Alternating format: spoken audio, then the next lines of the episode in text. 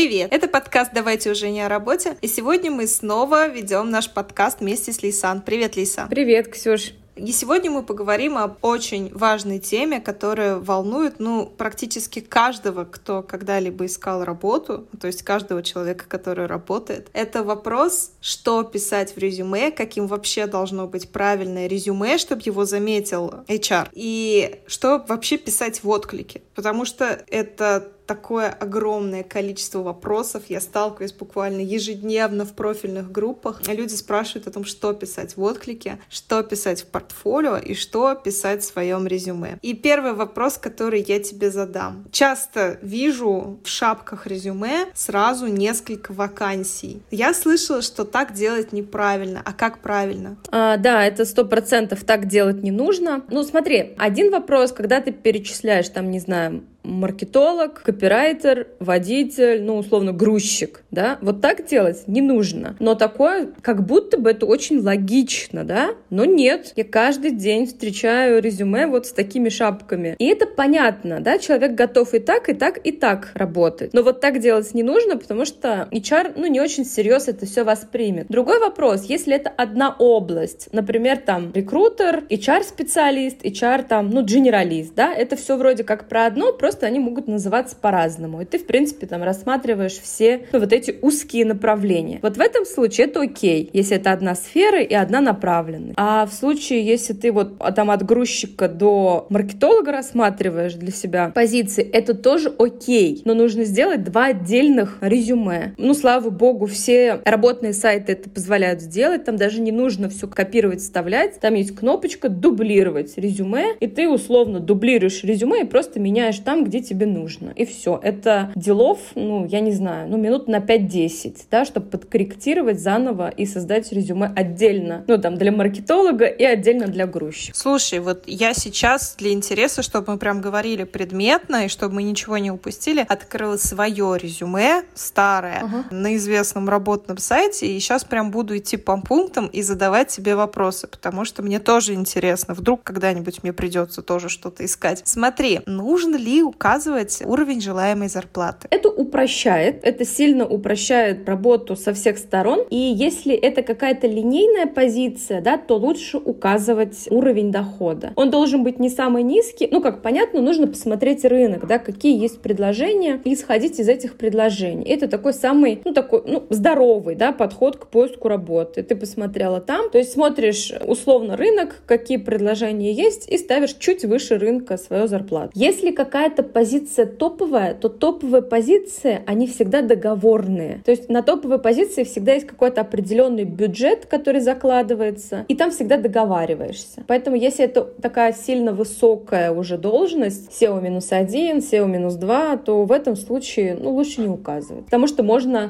продешевить. А нужна фотография в резюме? И вообще, как, если она нужна обязательно, то какая она должна быть? Очень много споров на эту тему, да и в принципе, да, на тему резюме очень много споров партнеров, я выскажу, наверное, непопулярную позицию. Я считаю, что фотографию ставить не нужно. Но популярное мнение, фотографию ставить нужно. Объясню свою позицию. Мы все люди, да, и у нас есть определенный жизненный бэкграунд. Его вообще никуда не деть. И HR, он тоже человек. Вы можете быть похожими, там, я не знаю, на его бывшего, да, который по понятным причинам каким-то, она там его, ну, на него злится. Вы можете быть похожи, ну, то есть вы даже можете поставить классно классное фото в деловом стиле, но какие-то триггеры вызывать у этого HR, и она почему-то сделает свои выводы по вам. Даже если мы уберем человеческие какие-то факторы, да, например, вы поставили фото в пиджаке и в галстуке, а в компании принято ходить там, я не знаю, в растянутых толстовках. И он подумает, ну, в силу своего какого-то определенного опыта, он подумает, ну нет, мы ему не подойдем, я не буду звонить. То есть у него вот эта мысль, она все равно пролетит какая-то. И это лишний такой крючочек, который который может зацепить именно HR как человека, и он может вас отложить. Ну, то есть мы же очень быстро принимаем решение, звонить или не звонить, да, то есть мы не сидим и не рассматриваем резюме там, не знаю, по несколько часов. Я сейчас боюсь, боюсь ошибиться, но, по-моему, надо 7 или 11 секунд, чтобы я приняла решение, звоню я или закрываю. То есть, по сути, вот, ну, это даже не совсем объяснимые какие-то причины, да, но это может быть крючочком. А, слушай, тогда вопрос, вот 7 или 11 секунд всего. Как как вообще, на, на какие точки, на какие, так скажем, тепловые зоны ты обращаешь внимание в резюме рандомного какого-то соискателя? То есть вот куда ты в первую очередь смотришь там топ-1, топ-2, топ-3, что ты успеваешь захватить глазами в этот момент, чтобы заинтересоваться и уже более углубленно изучить? Резюме должно быть коротким, потому что никто не будет читать больше двух страниц. Но вот это сто процентов. Я понимаю, что это очень обидно, особенно для тех, у кого очень большой опыт за плечами, у кого очень много побед, но нет, так делать не нужно. Вот даже если там страниц 5-6 резюме, мы пролистываем первые две там и последнюю условно, то написано о себе. Но это если первая часть интересная. На что обращаешь внимание?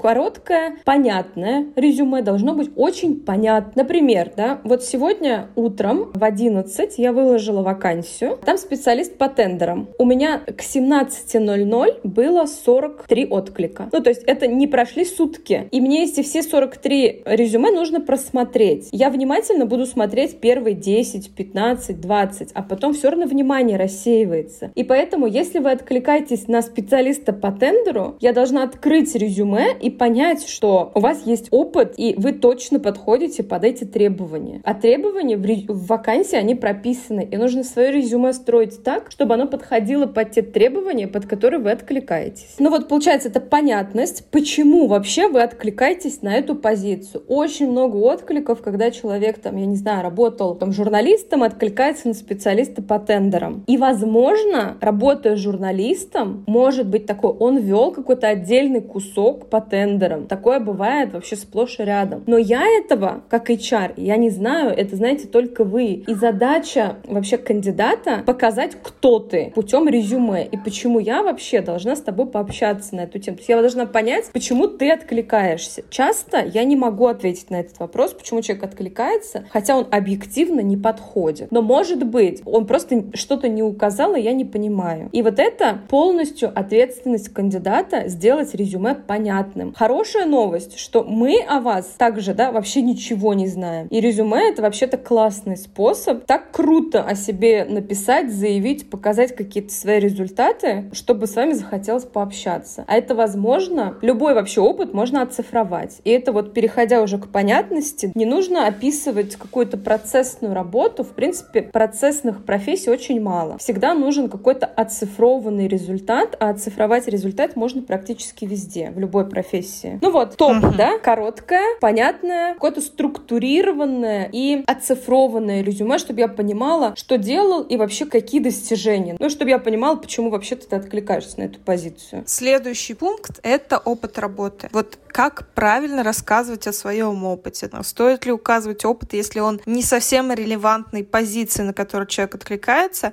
И нужно ли писать, какое количество времени человек проработал на том или ином месте? Бывает по-разному. Помнишь, мы с тобой говорили про transferable skills, и есть такие вещи, которые очень передаваемые. Да? Я там приводила пример, что я работала журналистом, пришла в HR, и, в принципе, это как будто бы не связано, но это связано с точки зрения интервью. И я всегда подсвечиваю этот свой опыт, потому что он про людей, потому что я не боюсь общаться, я могу задавать вопросы, я могу задавать неудобные вопросы, да, и у меня есть вот этот опыт коммуникации, который мне может быть плюсом в HR. То есть вот если есть такой опыт работы, который вы можете обосновать, почему вы его указываете, то его нужно указать и именно вот так и прописать, да, что вот у меня есть опыт условно в журналистике, а это значит, что я классно там провожу интервью, потому что у меня уже такое есть в опыте. Но я работала не только журналистом, я работала и продавцом-консультантом, и официантом, и каким-то офис-менеджером. Вот такие вот должности свои, свой такой опыт я не указываю, потому что не очень понятно зачем. Вот когда вы указываете опыт какой-то работы, какое-то место работы, то нужно понимать, для чего вы его здесь указали. Ну, я предлагаю вообще отвечать себе на этот вопрос. Да, вот я указываю это место работы, я там проработал условно год, но зачем я его включаю? Бывает так, что ты полгода проработал, но получил оттуда какой-то колоссальный опыт, который тебе точно поможет, да, и который ты можешь применить на новом месте. И в этом случае я советую его указывать, да, и обосновывая, почему это плюс. А что касается времени, сколько человек работал на каждом из мест? То есть, возможно, возможно, на мой взгляд, если срок очень маленький, допустим, там 2-3 месяца, человек, допустим, ушел там, не дождавшись окончания испытательного срока или ушел только когда закончится испытательный срок, как по мне, это может, наверное, какие-то вопросы посеять. Что ты скажешь? на этот счет? Я тобой согласна. И, ну, я отчасти ответила, да, до этого. То есть, если это какой-то важный опыт, например, крутой работодатель, да, и вас туда пригласили, можно это как-то упаковать в виде проектной работы в резюме, а на собеседовании уже рассказать, как было на самом деле. И обязательно указать, что ты оттуда взял. Но большая часть, я с тобой согласна, такое лучше не указывать. Особенно если это не одно место, а там два, три, четыре. Люди любят вот это вот повтыкать, а я здесь еще вот это делал, а я здесь еще вот это делал. То есть это, ну, не очень понятна цель такого резюме когда ты все понавтыкал по 2-3 месяца, ну как бы, а чтобы что? Все, спасибо, понятно. Мне сейчас вообще многое стало понятно. Следующий пункт в резюме идет ключевые навыки. А что писать здесь? Ну, то есть я знаю, что многие пишут в этом разделе что-то типа коммуникабельное, стрессоустойчивое, общительное, ответственное, там, и вот что-то такое. Но мне кажется, что это немножечко не то, что должно было бы здесь, наверное, быть. Ну, смотри, Ксюш, мне кажется, ключевые навыки — это то, что HeadHunter автоматически выставляет. Ты там можешь что-то добавить, ну, например, там, не знаю, переговоры или деловая переписка. Ну, то есть это какие-то хэштеги. Uh-huh. Их нужно добавлять, но вот uh-huh. кто-то ищет по хэштегам какие-то HR, поэтому если есть какие-то ключевые такие вот вещи, нужно их добавлять. Но HeadHunter, он там даже автоматически, по-моему, предлагает эти хэштеги. По-моему, да. А то, что ты говоришь, это скорее часть обо мне, и это та часть резюме, по которой возникают максимально большое количество вопросов у всех.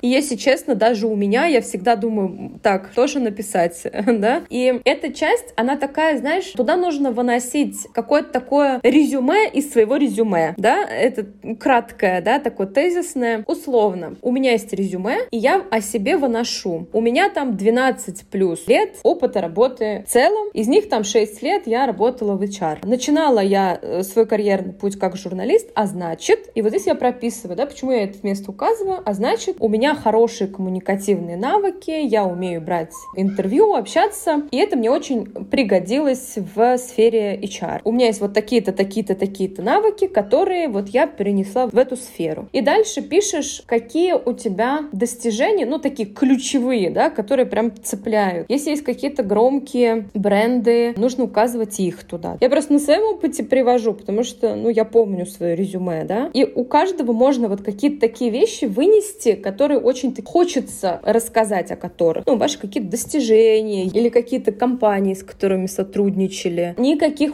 стрессоустойчивой, общительной такого, конечно, быть не должно, потому что когда у человека спрашиваешь, а что такое стрессоустойчивый, человек даже ответить не может. Резюме из своего резюме должно быть. Такая прям общая выжимка и почему там я могу быть полезна. Слушай, по поводу, так, по поводу такого момента, как портфолио. То есть для ряда специалистов той сферы, в которой я работаю, портфолио на наличие портфолио, оно прям обязательное. Угу. Я сама периодически занимаюсь подбором копирайтеров себе в редакцию. Кто-то говорит, что, например, портфолио, ссылочку на портфолио надо ставить вот сюда же в графу обо мне. Ну, то есть не вереницу ссылок, да, на угу. каждую статью, которую ты написал, естественно, а просто ссылку одну, допустим, на общий файл. И ты сейчас прокомментируешь, насколько это необходимо, а я уже дальше продолжу как бы со своей колокольни по поводу вообще, ну, что должно быть в этом самом портфолио. Его лучше вставлять все-таки в этот раздел обо мне? Или, например, дождаться, пока тебе ответят, и уже им прислать? Ну, смотри, у меня было не так много вакансий, которые я отбирала вот именно требовалось портфолио, чтобы, да, у меня были дизайнеры несколько раз, ну, дизайнеры в основном, копирайтер, по-моему, был только единожды, и они мне высылали. Я за то, чтобы вставлять портфолио, ну, мне почему-то кажется, что это такой серьезный подход, и каждый раз, когда человек вставляет портфолио, я его смотрю. Другой вопрос, ну, насколько хорошо он еще оформлен, да, но это, видимо, твоя часть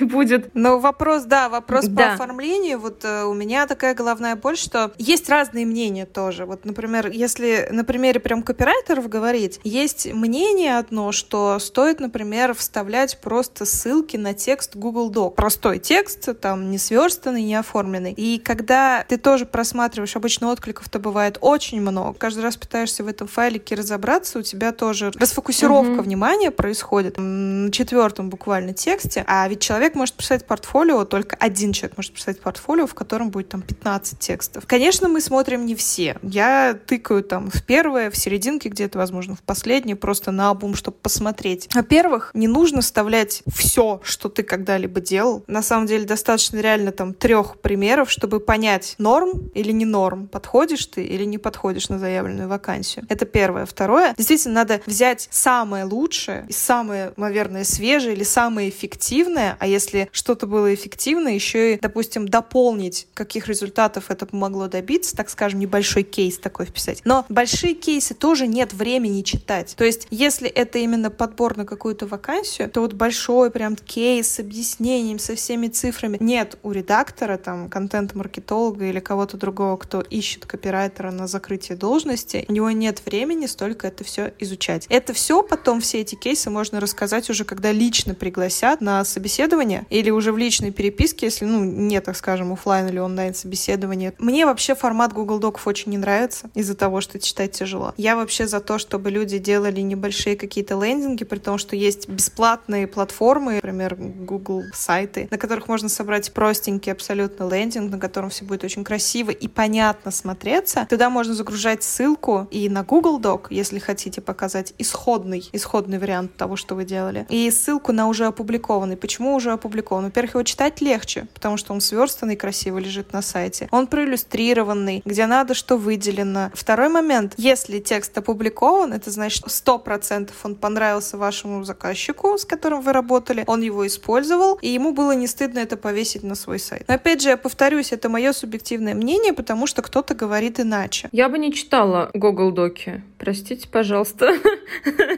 Да, я, я понимаешь, я совсем недавно помогала подруге. Она себе в отдел, как директор по маркетингу, искала копирайтера в штат и просто попросила меня помочь ей с подбором именно копирайтера, потому что она не знает, по каким критериям искать копирайтера. А я как редактор разбираюсь в этом лучше. И мне присылали очень много резюме, там, портфолио, и я уже по одному тому, как оформлено портфолио, понимала, что нет, человек не может сделать даже нормально оформленное портфолио, о каких структурированных текстах может идти речь. То есть один беглый взгляд на то, какое портфолио мне прислали, у меня уже в голове нет, этот человек нам не подойдет. Вот то же самое HR, вот я посмотрю на резюме, и если это какая-то позиция руководящая, резюме, не знаю, на 6 страниц, и там сплошным текстом, вообще без абзаца, все не поделено, никаких цифр, никаких достижений, я его просто закрою. Я даже читать не буду, потому что какой руководитель, если у него нет никакой структуры в составлении резюме, если ты не можешь выделить главного, если ты не можешь свой опыт поделить по абзацам. Но это важно. Это кажется, что это ерунда, но это не ерунда. Точно так же ты выполняешь свою работу. Потому что на, на данном этапе главная твоя работа — это составить резюме. А ты его сделал, ну, фигово. Да-да-да-да. Вот я с тобой соглашусь, потому что, знаешь, вот элементарно, как я уже говорила, можно собрать лендинг на бесплатной платформе. Когда мне человек присылает портфолио, в котором написано, что он занимается разработкой лендинг-пейдж, но при этом у него портфолио собрано в Google Доке, у меня возникает очень много вопросов к этому человеку. Потому что, ну, типа, ты другим делаешь прототипы, ты другим собираешь лендинги, а себе за один вечер сесть и собрать ты как бы не смог. Ну вот, да, очень много, очень много вопросов. Люди как будто бы не размышляют на эту тему. Очень сейчас популярно одностраничное резюме, особенно вот для таких позиций, как копирайтер, ну, дизайнеров, например, которые просто отправляешь в виде картинки и там ссылку на портфолио можно прикрепить. И это тоже работает, потому что когда я подбирала копирайтеров, я подбирала в крупное агентство маркетинговое, кстати, они топ-3 по России были. И я так и делала. Я искала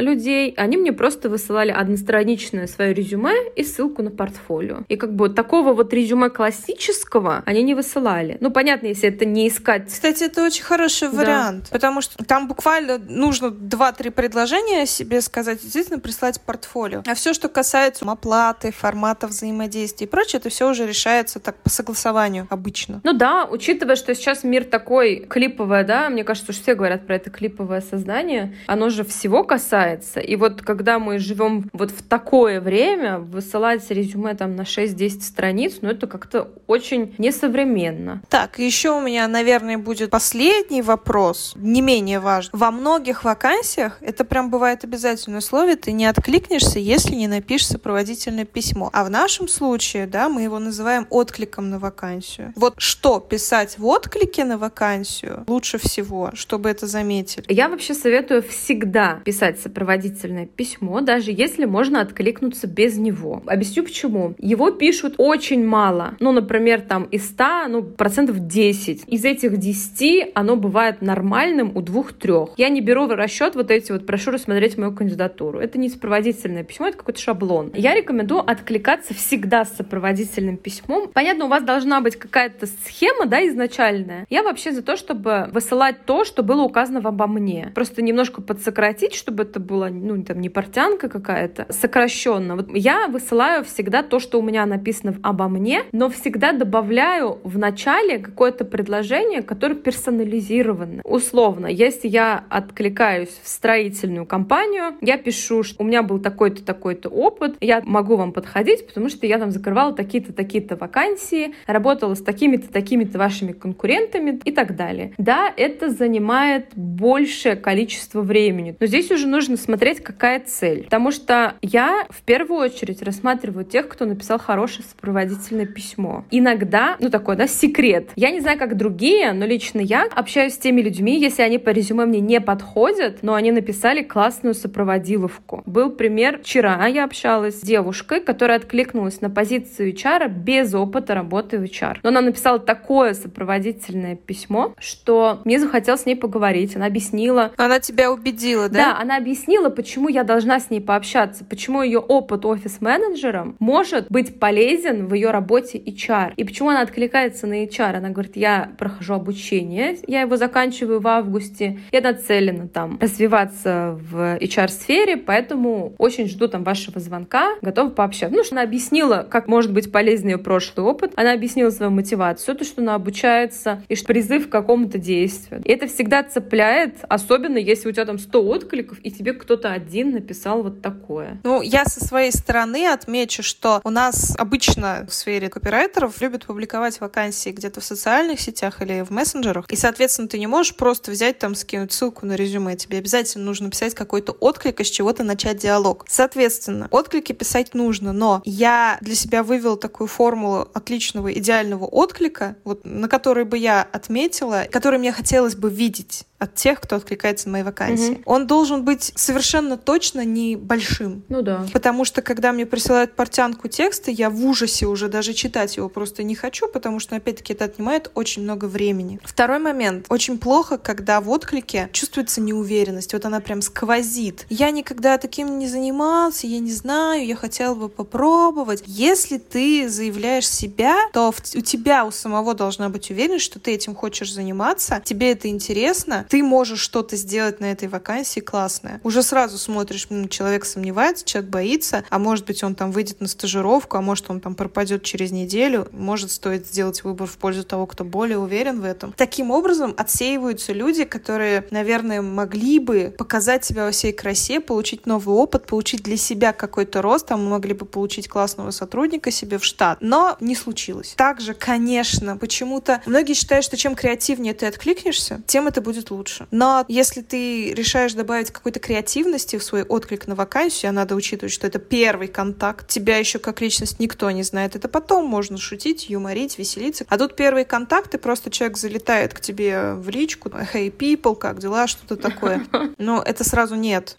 Ищешь э, копирайтеров серьезную там группу компаний, и человек залетает в личку вот так вот. Это не, это не ок. Лучше сохранять нейтральный тон, потому что ты не знаешь, как человек по ту сторону экрана на это отреагирует. Нейтральный тон, но не, не деловой. слишком официально, не, не слишком официальный, но и не слишком такой размашистый, несмотря на то, что да, digital, современная сфера, все такое там, все-таки надо держать себя в рамках приличия, в рамках этикета. В принципе, наверное, это все, что я пока могу из своего опыта вынести. Отклик, да, вот это сопроводительное письмо должно отвечать, почему ты заинтересовался и почему мы должны быть заинтересованы в тебе. То есть, понятно, не такими словами, да, но должно быть понимание, почему ты откликаешься и почему я должен с тобой пообщаться. И нужно держать в голове, что у резюме только одна функция — быть приглашенным на собеседование. То есть другие функции резюме не выполняет. И поэтому нужно, чтобы оно было коротким, понятным и подходящим под ту вакансию, на которую откликаешься. Вот это тоже нужно держать в голове. Задача не как красиво о себе написать, а вот быть приглашенным. Здесь скорее я поговорила про то, чтобы соответствовать вакансии, на которую ты откликаешься, и быть понятным. У тебя может быть в бэкграунде очень классный опыт, но ты его почему-то в резюме не вынес. И я на другой точке, да, с другого монитора я вообще не понимаю, почему ты откликаешься. Можно подытожить, сказав, что и отклик, и само резюме, оно работает в такой связке и вместе представляет собой специфическое коммерческое предложение. Ну да, да, если уж совсем условно, то да. Я тебе сказала до этого, что это будет последний вопрос, но у меня сейчас появился еще один вопрос в голове, вот это точно последний. Он касается рекомендательных писем и контактов своего там прошлого работодателя. Насколько это необходимо? Нет, вообще необходимости такой нет. Хороший HR не будет звонить. Сбор рекомендаций с прошлых мест работы, он имеет место быть. Но это происходит либо в тот момент, когда есть какие-то сомнения, но это происходит после общения с кандидатом, либо это происходит просто потому, что так привычно. Ну, так привыкли в компании, собирать отклики. Но хороший HR, хорошая компания, которая себя позиционирует на рынке как здоровую, да, ну, она сначала спросит у тебя, ну, так, я спрошу всегда у кандидата, если у меня есть сомнения, я скажу, мне бы хотелось пообщаться с кем-то, кто даст вам рекомендации, с кем вы рекомендуете пообщаться, ага. чтобы он сам дал этого человека. Угу. И он дает контакт, и я звоню. То есть это должно быть предупреждение всегда, либо с разрешения. Просто так, что я там, особенно если кандидат работает сейчас, и ты его не предупредил, а начал угу. собирать обратную связь, то это очень неприлично,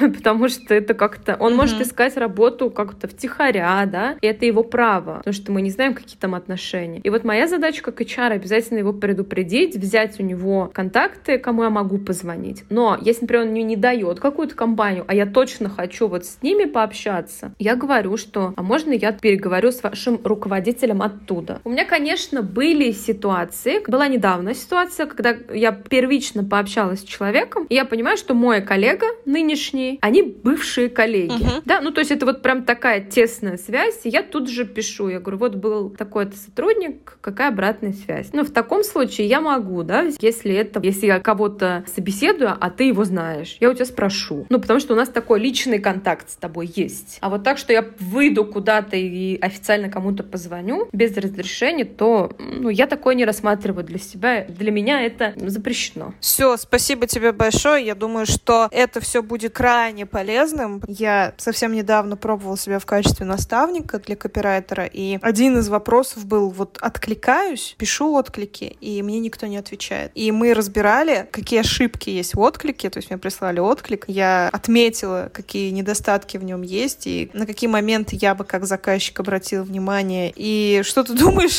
С новым откликом человек сразу нашел две вакансии, на которые его взяли. Вот, и еще я бы хотела даже, ну, обратную сторону, да, приоткрыть там кухню. Обязательно нужно брать количество, то есть не так, что я откликнулся на одну вакансию, сижу, жду только ее. Очень много бывает отказов не потому, что вы там не подошли, просто вакансия закрылась. Или просто, например, там кого-то изнутри поставили. Или человек, который написал заявление на увольнение, он написал отзыв на это свое заявление и остался в компании. То есть внутри компании бывает очень много причин, когда просто теряется вот эта потребность. А вы откликнулись, и вы рефлексируете, почему же меня туда не позвали. И вот, вот этого делать не нужно, потому что причин на самом деле много может быть. Они могут быть не в вас, не в вашем отклике, не в вашем резюме. Здесь нужно скорее смотреть статистику. Если вот статистика уже не очень, тогда да, можно анализировать, почему, да, но я говорю, надо брать количеством. Кстати, многие, многие еще задаются вопросом, почему не присылают обратную связь, то есть если не берут, почему не говорят, почему не взяли, и я просто сейчас одну небольшую ремарку ставлю, то что когда я впервые искала копирайтера себе, я, пометуя об этом, почему-то решила, что я каждому, кто откликнется и не подойдет, просто отвечу, что, извините, вы не подошли. Ну, чтобы люди не сидели и не ждали у моря погоды. Я ответила каждому, а откликов было, ну, очень много. И самое главное, что это же не остановило этот поток сообщений. Там примерно половина из тех, кому я ответила, стали задавать вопрос, а почему? То есть я должна была еще разбор какой-то им сделать, критику внести, то есть уже в роли наставника и коуча себя показать. Некоторым я буквально одной строчкой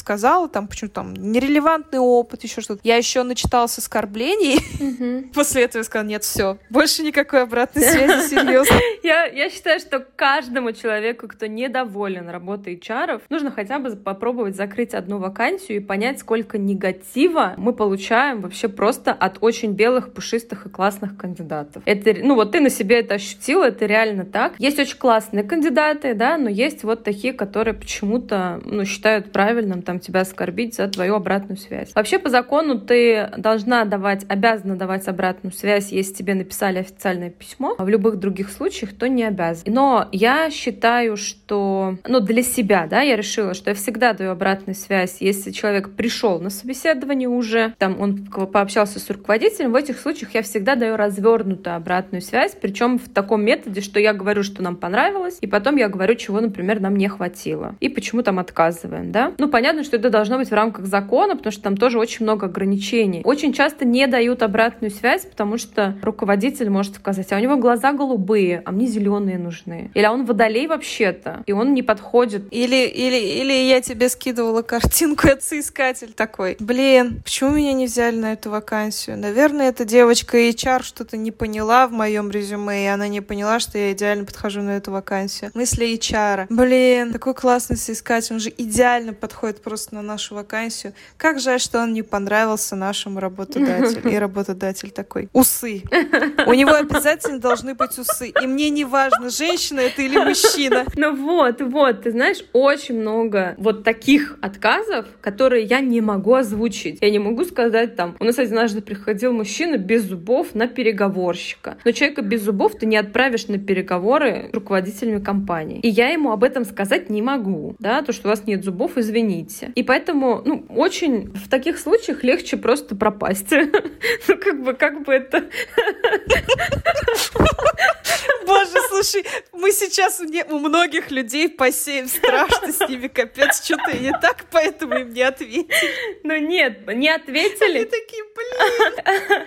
Я никого не хочу обидеть, но просто это же, если ты, например, водолей, это же не значит, что с тобой что-то не так. Возможно, что-то не так с руководителем, который ищет себе только водолея. А такие руководители сплошь и рядом. Но я по закону не могу тебе об этом сказать. Поэтому я либо просто официальный какой-то ответ отправляю, типа, извините, спасибо за потраченное время, либо что-то выдумываю, что я считаю не подходило. Слушай, на этой ноте у меня прям в несколько флешбеков в голове всплыло, и я придумала тему для следующего подкаста. Это как раз-таки там знаки зодиака, да, гороскопы и найм на работу, потому что у меня есть как минимум две истории, которые связаны вот именно с этим. Ой, у меня есть дофига историй, которые связаны со всякими странными вообще требованиями к кандидатам, вплоть до усов, вплоть до зеленых и славянской внешности.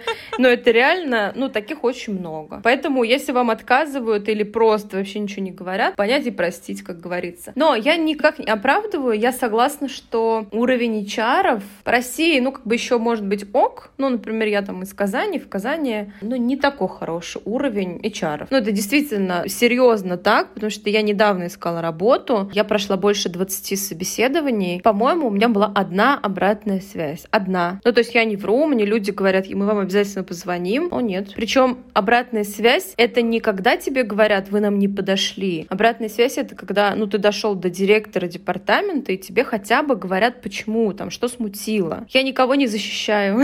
Понятно, понятно. Спасибо тебе большое за очень классную, очень полезную, интересную тему. Мы ее так хорошо подробно разобрали. Я думаю, что для многих это станет прям отправной точкой пойти и отредактировать свое резюме, отредактировать свое портфолио, составить какой-то шаблон для нормального отклика и сопроводительного письма. Может быть, наконец-то человек, который давно ищет себе работу, не понимает, почему его не рассматривают и почему его не приглашают, наконец-то найдет классную работу для себя. Да, спасибо тебе большое. Мне тоже очень понравилось. Это моя любимая тема, потому что я каждый день просматриваю огромное количество резюме. И, в принципе, можно даже как-то, да, вот по блокам там резюме, интервью, там что-то такое обсудить, потому что это вот то, что у меня на повестке каждый день. Спасибо. Пока-пока. Пока.